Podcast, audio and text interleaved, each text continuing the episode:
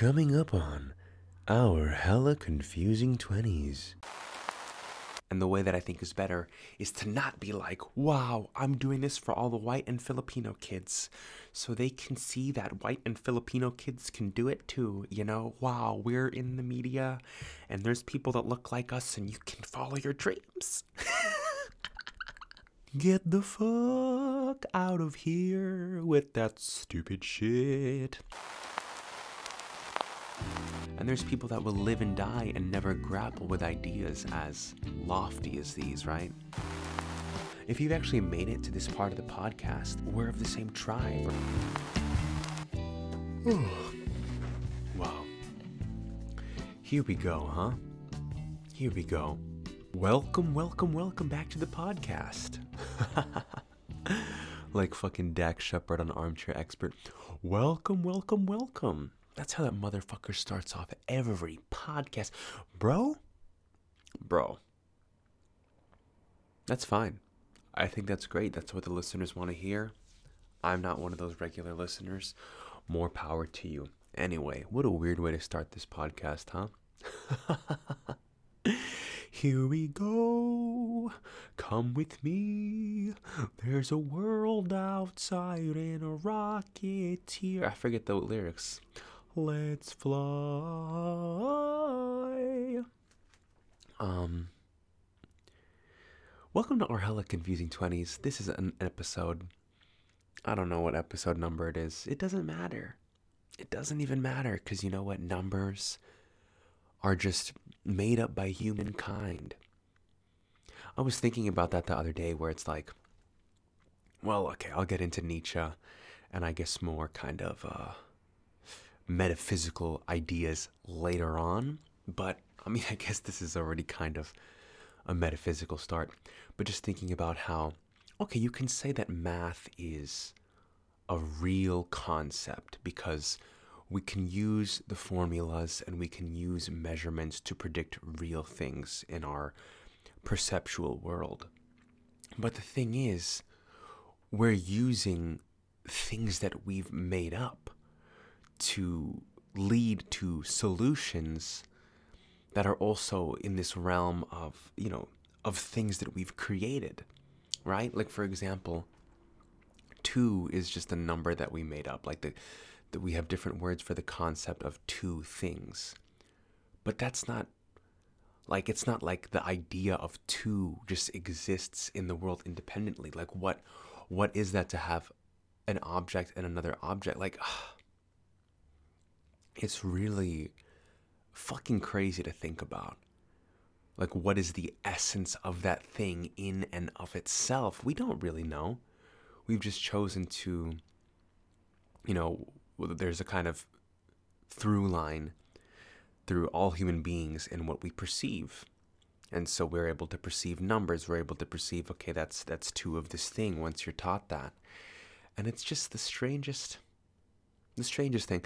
Anyway, our hella confusing 20s, the podcast where I talk about acting and stuff and art and all this stuff that I find just fucking so interesting and fascinating and uh, relate that to the the chaos, the hectic energy, the shapeless, amorphous mass of tr- of your twenties, of trying to figure out what you're gonna be. You don't know yet, but uh, we're figuring it out. You know, we're figuring it out. I say that a lot on this podcast. Maybe that's my welcome, welcome, welcome. Dax Shepard's is welcome, welcome, welcome. Me, it's uh, we're figuring it out here on KQES TV 103.3. The Lonely Hour. You're listening to Jeremy. And it's uh, my playlist tonight is no songs, just ideas, just thoughts. okay, so I've been spouting nonsense for 3 minutes and 49 seconds. Okay, it's not nonsense. It does make sense. But anyway, what I actually wanted to start the podcast talking about, and I guess it's about 4 minutes too late to start that, but I saw this quote from uh, a new Disney Channel star. And she happens to be half black, half Asian. And she said some quote. It was very uh, of the Gen Z woke CRT, critical race theory kind of statement where I didn't really see any Blasians growing up. And by Blasians, she means mixed black and Asian, in case that wasn't clear. She says, I didn't really see any Blasians growing up, and so I, I want to be a Blasian on TV and for Blasian kids to look at me and think, wow, it's possible. And this kind of thinking, this kind of speech is very, very prevalent these days. And I used to subscribe to that. I used to, you know, feel that way like, yes, representation, it matters to see people who look like you. Um, but I didn't think like that um, growing up. I only started to think like that when I was, you know, upon reflection, indoctrinated with that idea at school when they were talking about like, oh yeah, seeing people that look like you makes all the difference and and for some people, I mean, that's that can be very powerful. But for me, I was thinking, I was like, well, how did I feel? I never felt like, oh, I'm not seeing anybody who looks like me on screen because I, your appearance isn't what I thought about, right? Your um, ethnicity, your race was not what I felt was the first thing to notice about somebody, was not the thing that I led with. And I think in general, that's how children are, right? racism and, and seeing the, the differences in that way, I do think, for the most part, right, is something that's taught, not something in it. Um, but when I think about, you know, when I did start to see people that were half white, half Filipino on screen, like Batista, like Darren Criss, um, I think like Nicole Scherzinger, you know, it's not like I was like, oh my God, these people are my tribe. This is they're having the career I want to have. Wow, that's what I want to be. It wasn't like that at all. It was kind of like, oh, that's cool. Good for them. But the people who I really identified with, it was much more about their energy. It was much more about their talent. It was much more about this this kind of other, this the je ne sais quoi, this other essence to them that is not so easily categorized under race ethnicity, right? For example, Johnny Depp maybe my biggest inspiration Daniel Day Lewis, Heath Ledger, Joaquin Phoenix, right? Um, and I feel much more in common, I guess, with the, with these people, and much more inspired by these people. I identify with them. You know, there, there's a culture to them that feels um, like it, it just jives with my spirit. You know, in a way that none of the half white, half Filipino artists I've seen um have. Or like even when I saw Deuce Bigalow, Rob Schneider's part Philip I think half Filipino, yeah. It wasn't like I was like, wow, Rob Schneider. You know, it was really only like the time when I quote unquote appreciated it more was like I said, when I was in school, when I was kind of becoming indoctrinated to these ideas. And I was like, wow, that's a big deal. Wow, it's such a big deal. Wow, half white, half Filipino guy. That's crazy. I didn't appreciate it enough. And you know what? I'm I've now that I've put some distance between that and I see more and more of these kinds of fucking quotes on Facebook, on Instagram, on Twitter, it's really led me to reflect on it in a in a more specific way again and I, I feel like I did back in the day. Except it's more it's a it's it's from a less naive place now. Because I know the other ways that there are to think. And I think that one of these ways is better. And the way that I think is better is to not be like, wow, I'm doing this for all the white and Filipino kids.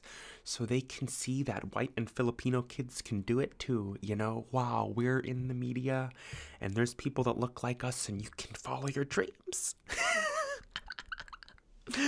Get the fuck out of here with that stupid shit. Again, man, it's just so reductive. It's so reductive. You're more than just that. You're more than just your ethnicity. You're more than just your race. Come on. Come on. And I overheard this thing that Monica was watching, and somebody kind of talked about that idea. It was like a conversation about racial topics. And then there was someone who was, I guess, kind of hinting towards colorblindness. And then this guy goes, Yeah, like I get it. That's cool. Like colorblindness, that's ideal, but that's not where we are. That's not where we are. Like it's a destination like it's a little hotel. Fucking punch the coordinates in on Google Maps. We're not at color blindness. You went the wrong fucking way, mate. but uh, I mean, that kind of thinking also annoys me. It's like, bro, it's not where we are. Here's here's how I think of it. Sure, there are people that are racist. Um, no, it's not everywhere. It's not all the time. It's not all people. It's not always. And also, the more of hypocrisy that's coming up is it structural or is it personal? Because people are saying there's structural racism, systemic racism, yet they're saying the solution is for all white people to reflect on themselves and the ways that they are unconsciously being racist and uh, perpetuating white supremacy. Okay, so if that's the solution, then it's not structural. Then it's not. oh my god, it is crazy how things uh, how things are now. But anyway, um, so okay, sure, racism exists. It's not that bad, but here's the thing: if you're gonna treat people differently because of their race, you're just perpetuating the racism that you say you want stamped out, right? Just don't treat people preferentially or uh, negatively because of their race. Don't treat them like their race is the most important thing about them. You know, you, and your in your defense is, oh well, racists are gonna do that racists are to point out that this is that this person is this race so i'm to do it too okay you fucking moron i don't know. I honestly feel like the iq of the average person is remarkably low. But i just have encountered i mean i've met a fair amount of people in my life and so many of them are fucking idiots. Or or I've encountered a lot of very, very bright people who, I mean, it seems so cliche, but I have just encountered so many that don't have social skills, that are not the best at being able to like interact with people and place their thoughts and use their voice and figure out their personality. You know, it really does seem like very balanced people are few and far between but that's okay, you know. And the world, you know, Jordan Peterson talks about this, and he brings up how um, The Simpsons made a great example of it with Comic Book Guy. He has a very high IQ, and intelligent people can feel like they're entitled to certain things, and they become resentful because they don't get those things, and they see all these dumber people um, experiencing great success, experiencing wonderful things in life and they're like, "This should be me. I'm so smart. That should be me." But of course, that's not how the world works. You know, it doesn't reward you just because you're smart. And often, smart people have a more difficult time navigating things because they're more aware of certain negativities, certain things that might drag you down. They can detach themselves from, I guess, the social fabric, the kind of spell that a lesser intellect might easily fall into, right? This kind of stupor, this kind of haze, right? Walking through life like a daydream almost. Um, and not really, I guess, faced with uh, the harder questions. But anyway, that's neither here nor there. Punch that into Google Maps. Where are we? Where are we? We're not there yet. It's neither here nor there, but we're not there yet. Um, yeah.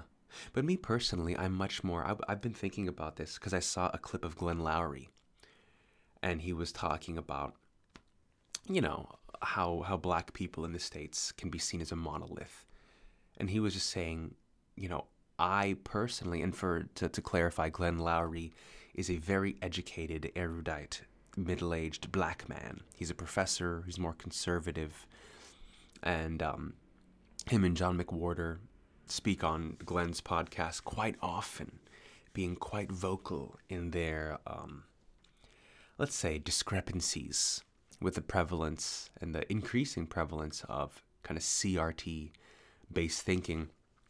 And he, uh, Glenn Loury was saying, you know, I don't, I'm not African.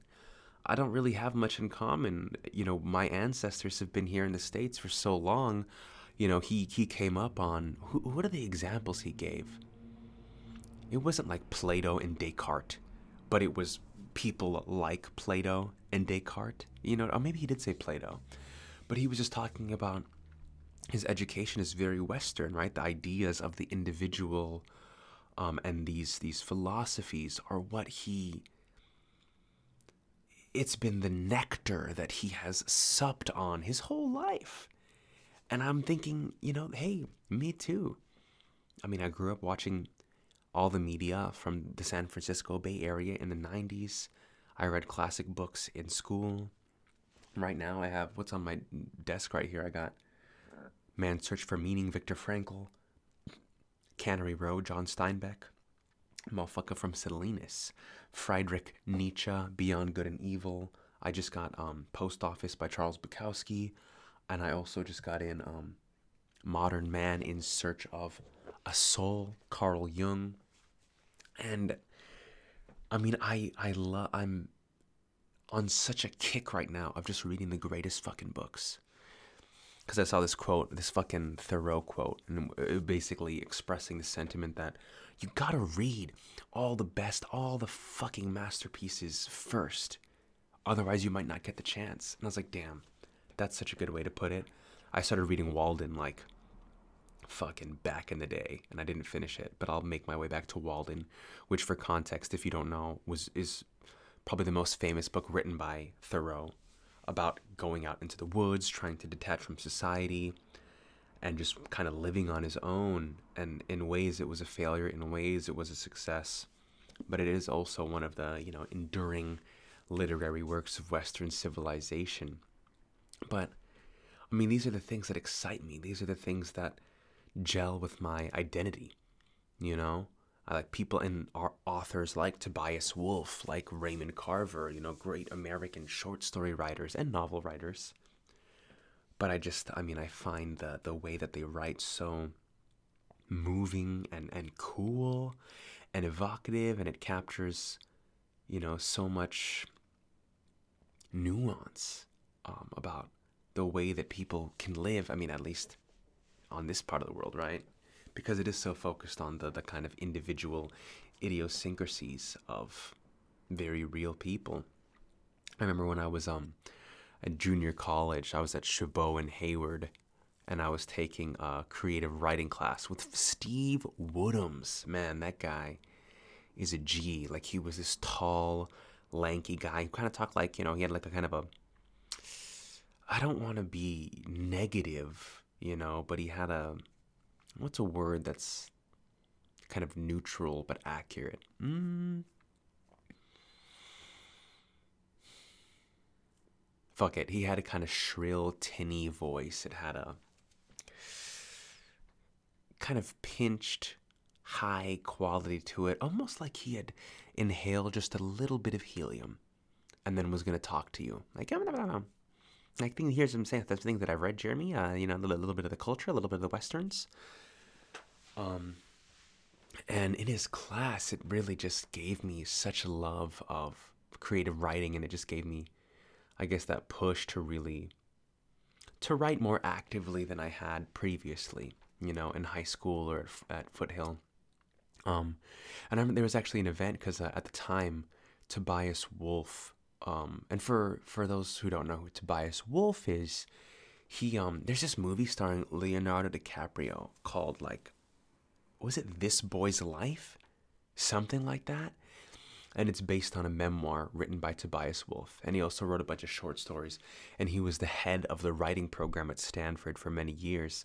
And right around when he was retiring, he was having this event over in Palo Alto that Steve Woodhams tipped me off about. And um, I went to go see it. And I just, I heard him speak. And he talked about being at this private boys' school on the East Coast and how Robert Frost had come in, the great poet Robert Frost, talking about poetry, talking about our literary tradition. And Tobias Wolff said in that moment, he really felt that it was noble, it was a worthy profession to be a writer, and he didn't look back.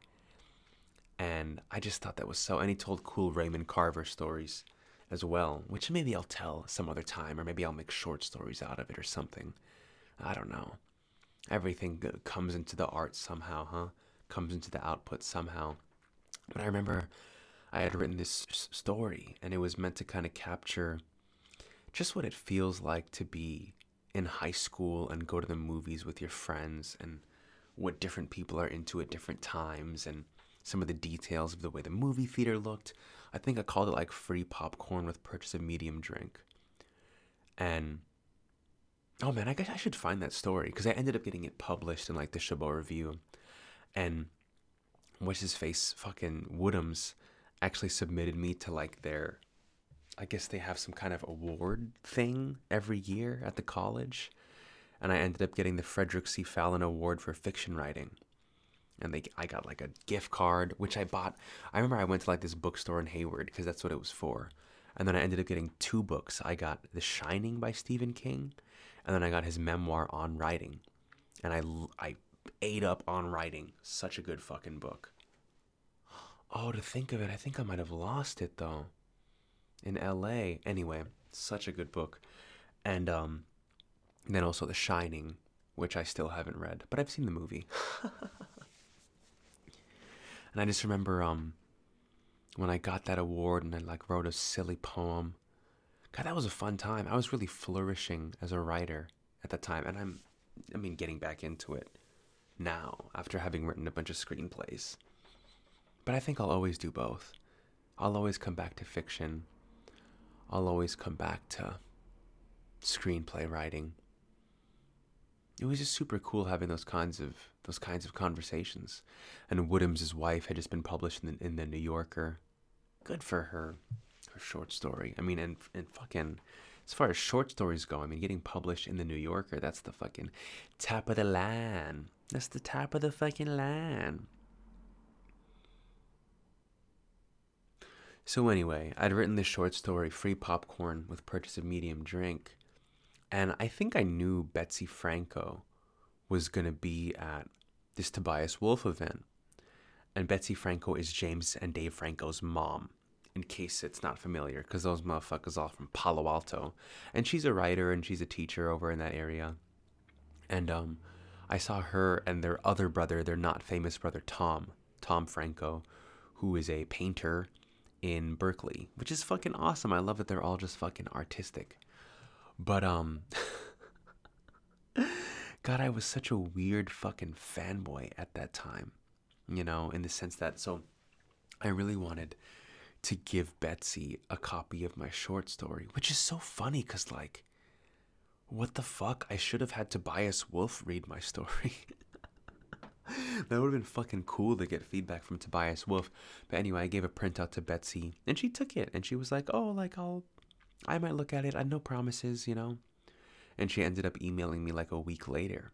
And she was like, hey, keep going, keep writing. Um, it, it does read more like a character description than an actual story. And I think she was just pointing to she didn't feel like there was so much plot, I guess, of something this happening and that happening. Um, and it's funny because I fucking said that to Steve Woodhams. I was like, oh yeah, I mean, I could have done that story differently. You know, I, I know there wasn't too much plot going on. It was kind of more like character description. And he goes, well, there was much more story than, you know, most things I read. oh my God, he loved me. He was a flatterer. He fucking flattered. Um, fuck. It's just cool thinking back to like the teachers that I had who really appreciated my writing. Like Lou Clark was like that at Cal Arts. Like he fucking fucked with the screenplay that I wrote for a semester. He was like, here he is, here's the guy. Oh, that was a fun screenplay.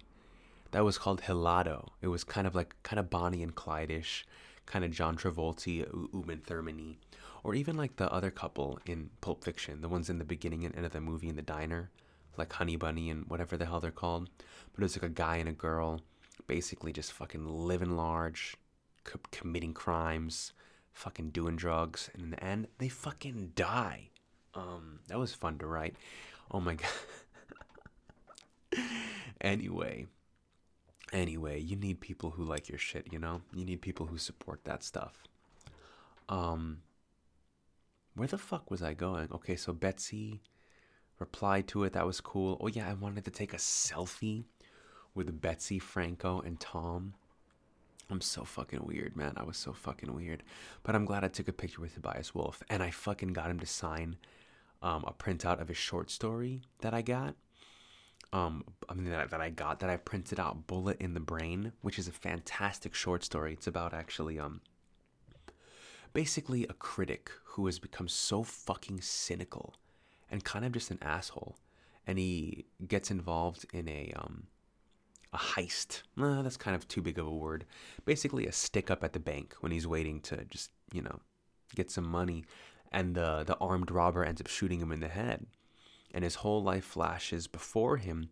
And he remembers when he first loved, I think it's movies. I think he's a movie critic. When he first loved movies and enjoyed movies that made him even want to be a critic in the first place.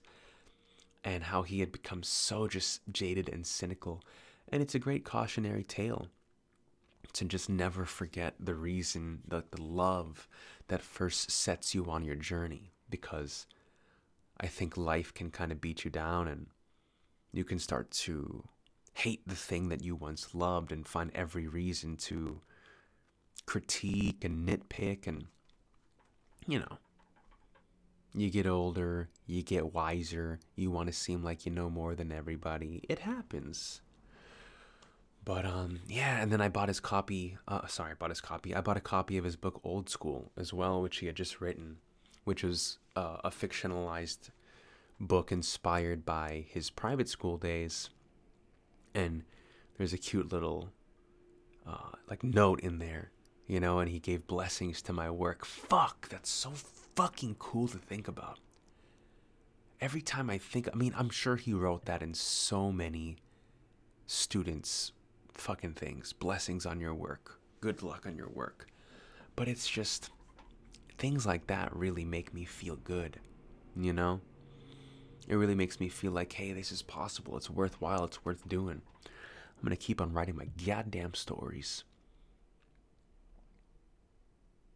I was also thinking about so mental illness is something close to my life, right? I have loved ones very close to me that um, are diagnosed with, you know, the things that you hear about all the time. And um, I had, I'm like thinking of like, how do I do this while like protecting their identities? Fuck it, man. Fuck it. Um, it's sad to me when I'm around friends and family members who who say things that are just so goddamn insensitive. And it's like, wow, it's like, dude, your cousin, this, you're talking about your cousin here. Or you're talking about your brother, you're talking about this one. And it really just shows, like, wow, you just, maybe a lack of empathy, maybe a lack of intelligence, maybe a lack of experience. They don't understand the depths that it can go to. Because, for example, right, I have, I have a cousin who has bipolar and I have another cousin where we were just we were just talking one time. He's like, "Oh yeah, yeah, yeah." It was before we knew about his bipolarism or whatever. And I forgot what he even said after that. But it's like, what the fuck kind of phrase is that to to use to use in general, especially about a family member? Oh yeah, before we knew about his bipolarism. First of all, not even just being able to say bipolar or bipolar disorder. First of all, you fucked up the name of it, bipolarism. And the tone was so flippant. And then to say, or whatever, like it's just no big deal, like it's who cares? Oh, fuck, man. That kind of stuff really gets under my skin. But what are you gonna do? You know, people are fucking idiots. And here's the thing people will always be idiots. No matter how learned our society and our culture gets, no matter how accessible resources to education become, you'll always have dumb people, you'll always have mean people, you'll always have insensitive people. Tis human nature. It is simply human nature, you know? And you fucking, that's just the way the cookie crumbles sometimes. And I just wanted to bring that, I just wanted to vent about that, you know? And I guess if if you're one of those people, hey, be a little more sensitive. Just it's just because people with mental illness, man, the things that they are struggling with. I mean, I'm not even diagnosed with anything that I'm aware of. Maybe like some symptoms of like generalized anxiety, you know. But I have a hard enough time trying to rein my emotions in, trying to keep myself from doing things that I don't want to do, that my brain leads me toward. I can't even imagine the difficulty when you do have a serious mental illness, you know, like bipolar, like schizophrenia, where you don't even know what's real. You know, like your brain literally just the way you're perceiving the world, the what's happening to your emotions is just all so, so so skewed. Um, so have a little empathy, you know, maybe a little more understanding, or I'll fucking come over to you and whoop your ass, motherfucker. I'll whoop that ass. Whoop that ass. Not really. But I fucking hate people sometimes when they're like that. Um, and I just fucking rewatched for the first time in years Darjeeling Limited, fucking Wes Anderson's movie. It's so brilliant. It's Owen Wilson, Adrien Brody, and Jason Schwartzman as brothers. And they go on a train in India on a spiritual journey. Their dad has passed away about a year ago. They haven't talked to each other. They're distant. They don't trust each other. And they try to have an experience. And Owen Wilson doesn't tell them, but he's actually planning on oh, sorry, Francis, Owen Wilson's character, he's trying to get them to their mom because their mom has just always left their whole lives and she's like in a convent in India. But he doesn't tell the brothers till later on in the journey. He wants to keep it a secret from them. But the movie is just so good. There's just so many. I mean, the fact that they're trying to go there and like the oldest brother is trying to make them be brothers again and have this experience, but they keep on getting under each other's skin with little things, little annoyances. They don't want to be around each other. They disagree about silly things. It's like, oh, that's brotherhood in a nutshell. It's so good. It's just such a fucking great movie. There's so many great lines. There's so many things I relate to. It has so much heart to it. It's filmed wonderfully. I think it's paced wonderfully. You know, there's there's just so many great choices that like connect and tie back. I love how Jason Schwartzman's character. Oh my god, what's his fucking name in the thing? Jack writes short stories. I love how uh, the brothers realize that his short stories are about them and about real life. And they go, Oh, I don't like the part where I do this. And Jack keeps on defending himself, like, No, th- these are fictional characters. Oh, no, it's a fictional story. Because that's what all stuff is, right? If it's good, it's fiction, but it's, I mean, based on real shit that happened. And of course, you know, maybe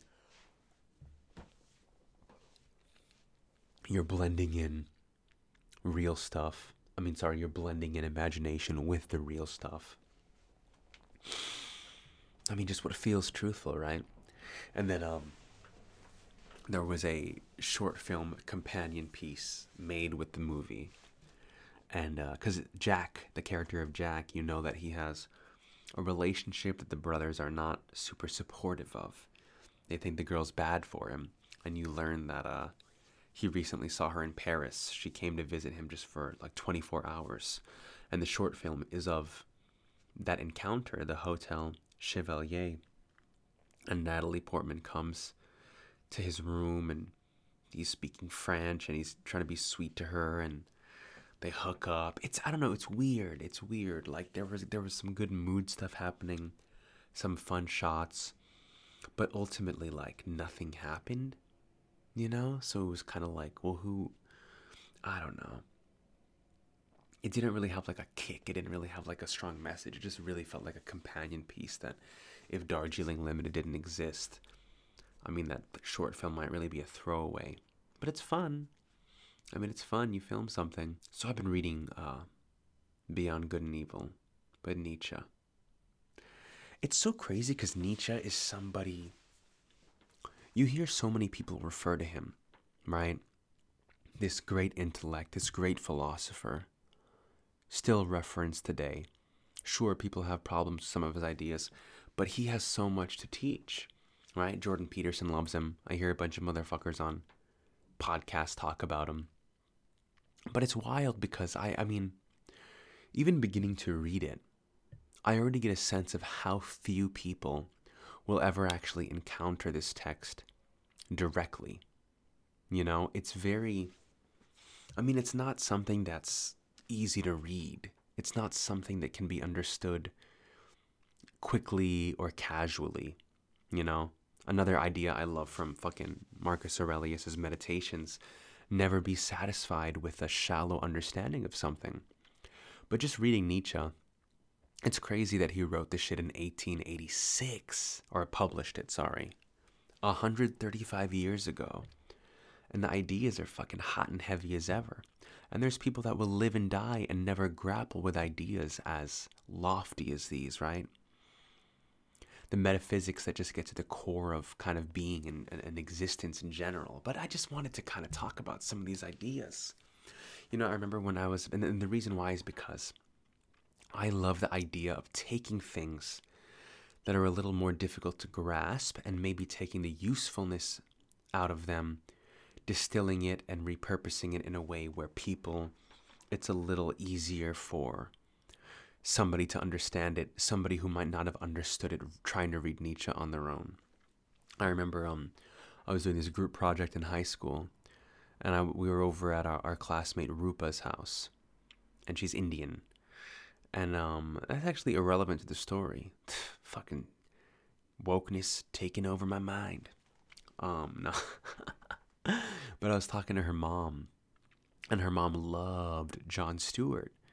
And she said, You know why I love Jon Stewart? Because he can take any complex political issue and make it simple enough for anyone watching to understand. And he makes it funny.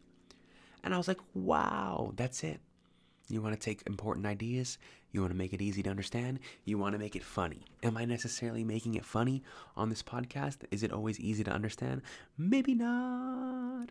But I'm working it out, you know? And I guarantee you this after I talk about it here, the next time I talk about the idea, I'm going to have clarified it more. I'll be better able to communicate it. So, you know what? You're in my process with me right now. You're in my process. All right, so First idea in certain, let's say, more obedient societies, right? The way that uh, this is actually from the introduction of the book by Michael Tanner, but the way that Michael Tanner makes it seem like what Nietzsche was getting at is that there are societies where that there's a kind of social contract that if you are obedient to the rules, you will be happy. Uh, maybe these societies are more sedated, a little more docile, but in these societies, art is seen as a relief from the serious things in life, and artistic greatness is consequently diminished and quote unquote safe.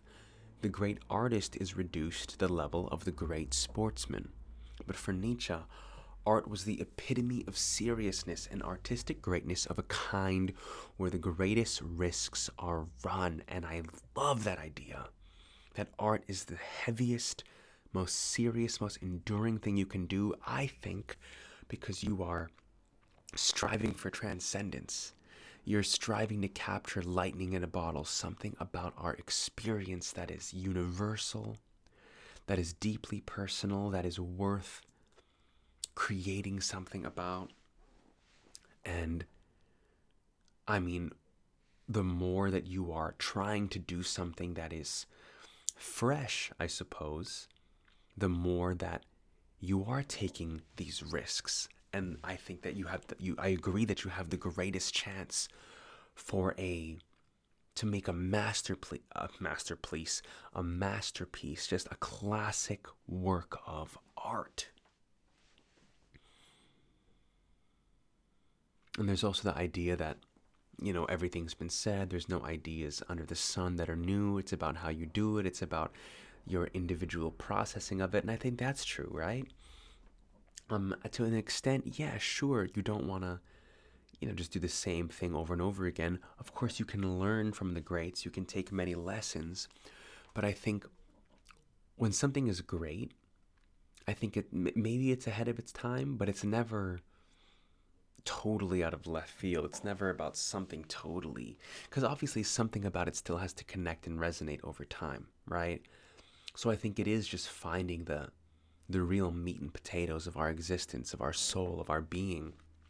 And having taken in so much, or having maybe been blessed or gifted with such a singular vision from the muse, from God, from the divine, and carrying that out unflinchingly, where it's, it's such a unique synthesis has occurred through your mind that the work that is created um, has your, your indelible stamp on it. You know, I think that's wonderful. And something else I really like about Nietzsche is that Michael Tanner calls him, you know, he's he was a connoisseur of nuance. You would see two ideas that to the layperson would seem like the exact same idea, or even to a, a fairly educated person. You might think, well, what's the difference here? But for Nietzsche, he saw all the difference. And in our society today, we are seeing more black and white thinking. We are seeing more extremes, right? People trying to make it all this or all that so it's easily palatable, so they can easily just blast it out and get it in people's minds. And I mean, that's kind of the idea of a meme, right? It's very quickly communicated information. But the problem is, people are, you know, putting a reductionistic, that's not even a word, probably not. People are reducing these ideas to not even their essential elements, but they're just kind of shaving nuance off that is kind of crucial to a true understanding of it. It's like this idea we had in we, we were exposed to in Vipassana, right? Let's say reality is like a octagon a three dimensional octagon. And when you're first encountering an idea or a feeling, you might only see one side. But the more you can step back and see and try to see every single side of something, that's really when you're starting to get a grasp on the reality of what that thing is, at least as as as much as is possible within human perception. You know, and it's, I mean, a fascinating idea that Nietzsche gets into is this idea that maybe the things that we believe most foundationally, most deeply in our hearts and our minds are simply not true things. But if they are life enhancing or life preserving in some way, he kind of implies, well, he doesn't really imply this. Michael Tanner kind of takes this from what Nietzsche was saying. But Michael Tanner feels like maybe he's inferring or at least posing the question is it sometimes better not to know um, if that knowledge would destroy us, you know, or just make it much harder to live, which is, I mean, I think that can apply to a lot of things. And they say truth hurts, you know. There's only so much, but there's also other people who who believe that the measure of a person is how much truth they can handle. Oh my God, was that Nietzsche as well? I forgot where I heard that. I heard that years ago. But the measure of a person being how much truth they can handle. But that's the thing, is like, I don't know. It's tough. I also feel like this is a place where nuance comes in, right? Like, for example, there are people with religious beliefs that are maybe not true, but maybe their mind is fragile enough that without those beliefs, they wouldn't know how to live, they wouldn't know how to exist. I mean, God knows I went through heaps of growing pains when I first broke from this kind of strict conservative Christianity that I was raised in.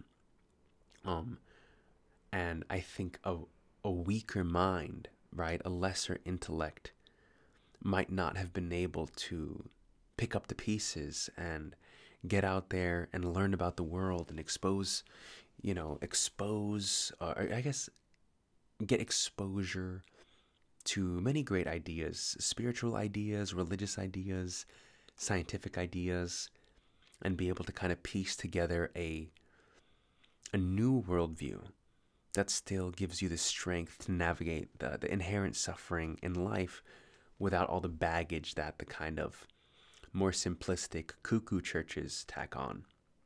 But I definitely get why so many people are in those things because the kind of foundational comforts are necessary. And if you can't create those on your own, well, then you're fucked. That's another Nietzsche idea, right? God, quote unquote, like God is essential. And if you can't find God, you need to create God. And I guess, I mean, okay. In a very literal sense, I, I was created by forces beyond me. And maybe that's God. You know? I mean, I do believe in a higher power. I feel like the name is just where it gets bogged down. Because to believe in quote unquote God can mean many different things to many different people. I definitely believe in a creator or creators, right? And I also believe in the goodness of them and the lovingness of them. Anyway, that's a whole different conversation. but I mean, Nietzsche starts to talk about philosophers, right? The, the dangers of certain philosophers, and says that they pose as having discovered their real opinions through the self evolution of a cold, pure, divinely unperturbed dialectic, right? They claim to have a relationship with truth in and of itself. They've only used logic or something beyond logic to distill this purity, this honesty. But in many cases, what actually happens at the bottom of it is that a prejudice, a notion, uh, inspiration, right? Generally, a desire of the heart sifted and made abstract. And made abstract. Sorry, I'm slurring my words, it's just so late. Right, this feeling arises within them, and then they defend this feeling, this prejudice, this notion, with reasons they seek after the event. That's not how it should be. True seeking, you shouldn't have a goal in mind, an answer in mind. Okay, maybe a goal, truth, right? Sure. But not. You can't have the conclusion already there and be like, okay, this is what I'm going to discover. And I'm going to look up this and this and this and this and this to discover it. You need to be open to what you find. You need to be open to having your mind dramatically, drastically altered in the face of what you perhaps discover. I mean, when you go on that journey, it's uh, hopefully there are many surprises for you. It's even it's like writing a short story, right? It's like writing a screenplay. If you don't surprise yourself, you're not going to surprise anybody else. You know, you you really have to trust that that thing that speaks through you. You know, the thing that goes through your mind, your thought process, your train of thought, your heart, the muse, the inspiration whispered gently into your ear.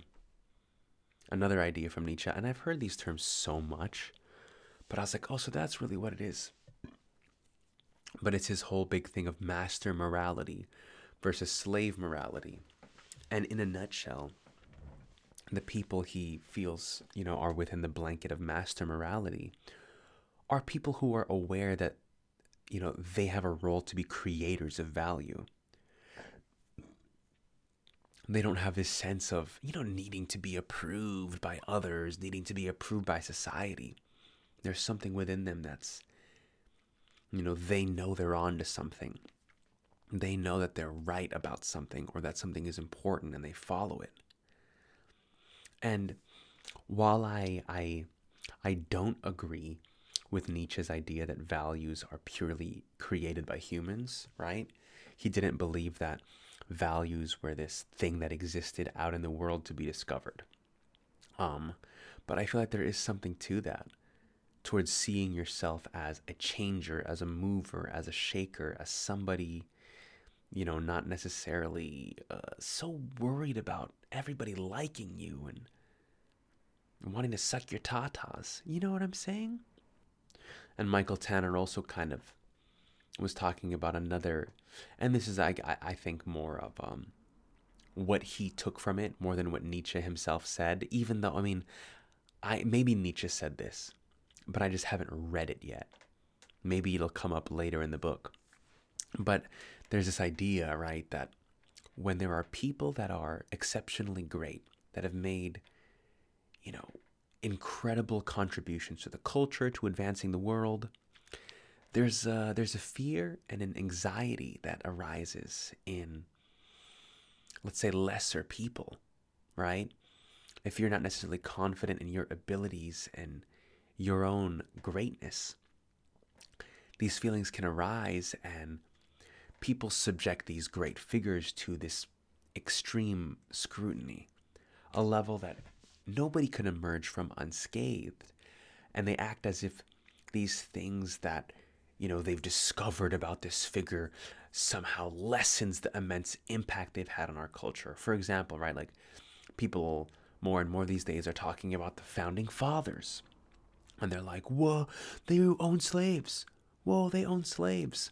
And it's like, yeah, so did the fucking Romans, right? Marcus Aurelius and all those guys. So have, I mean, so many people, so have, I'm sure, great African figures. There are people there are so many slaves still in the world today. And so, as if to say, wow, we can't learn anything from these people, we can't take anything from these people because they were flawed. Hey, flawed as they may have been, they still have contributed much more to society and the world than you have or maybe ever will. These are names that live in history, you know? And to say that like oh well they did it off the backs of slaves. Yeah but not every single person who owned slaves did great things. Not every single person who owned slaves uh, remains in the history books. So many of them are forgotten you know? So many of them did nothing worthwhile in their lives. And i mean this applies this goes out so far right? We all have our imperfections. We all have the things maybe culturally of our time that are not going to be looked on fondly by the future. But I you know I think people are doing the best with what they have. People are imperfect and they stumble through and they do great things anyway despite their imperfections. And I think the proper attitude to have is always to learn from that. Is always to find things to appreciate from that. But it's crazy like just like the culture and you know to what extent can we distance ourselves from our culture? I mean i'm sure these guys didn't realize how fucked it was but that's that was the culture you know? And nietzsche was somebody who knew the necessity of distancing himself from what he felt was his own wretchedly decadent culture but he also realized the risks that are inherent in affecting that kind of separation right? Because to detach yourself from your culture i mean you're so alone uh, you can feel like there isn't anybody who gets you. You kind of isolate yourself, and in in a way, you're you're doomed to a life separate from. I mean, you, you I feel like you feel disconnected from the world, you know. And I mean, I, th- I think that ties into intelligence like i was talking about earlier before too like if you really fully develop your intelligence for hyper intelligent people if you develop that all the way and make your life all about that, of course there's going to be a level of detachment between you and these other people. And that's where you have to be careful not to become arrogant, right? Because you might not want to talk about anything with the average person because they can't even begin to grasp the things that you find interesting. But how lonely would that be? And so it's like we do have to kind of find a way to appreciate the virtuous things in these in these others you know? Maybe we just have these conversations with a select few people. We have different conversations with them. That's fine. That's fine. And the last Nietzschean idea that I'll I'll close with. I'll close with. He realized that the greatest part of conscious thinking must still be considered among the instinctive activities. And he said most of a philosopher's conscious thinking is secretly directed and compelled into definite channels by his instincts. Okay, he calls it instincts but that could also be a higher power, right? We don't know where our thoughts come from. We only become aware of them once they occur in our heads. And so, in a way, like every great thinker, you know, they couldn't have been anything but. Every great contributor to society, it's like they only made the best decisions that they could. The things popped into their heads from God knows where. They moved forward, they did these things and they left the legacies that they left. It's nuts to think about. Like for example, um, okay, let's say I'm I'm podcasting right now. For some reason, podcasting seemed like the most important thing for me to do. The last thing I wanted to do before I ended my day. Why? Why was that? It wasn't like I was sitting around. It's like, oh, you know what? I think podcasting would be important right now. I think that it's not like I weighed pros and cons, right? It's like I just kind of held possibilities in my mind. And where do those possibilities come from? I don't know. You know? Why do I like to do certain things? Why do I like to read these books or do this podcast or play Ghost of Tsushima? Right? And the books that I'm reading too. How do you decide what book you're going to read next? You know, there's an there's a book that pops into my head. And sure there's books we've been exposed to in the past, but we've all been exposed to so many books. And we all hear about all these different kinds of things. And it's weird to think about, you know, which uh, combinations of impulses and exposures and influences lead to you making the decisions that you make. You know, are we just programmed by everything we go through? I mean, it's probably not that simple, you know? So that's something we're thinking about. That's something we're thinking about is just there's something guiding your interests. And there's something that led me to, you know, be reading Beyond Good and Evil by Nietzsche. There's something that led me to be working on the screenplays I'm working on right now and the short stories. So just trust it, right? Create the work that you're meant to create. And it's really just getting out of your own way and letting it flow through you because you're just an instrument. You're just a conduit.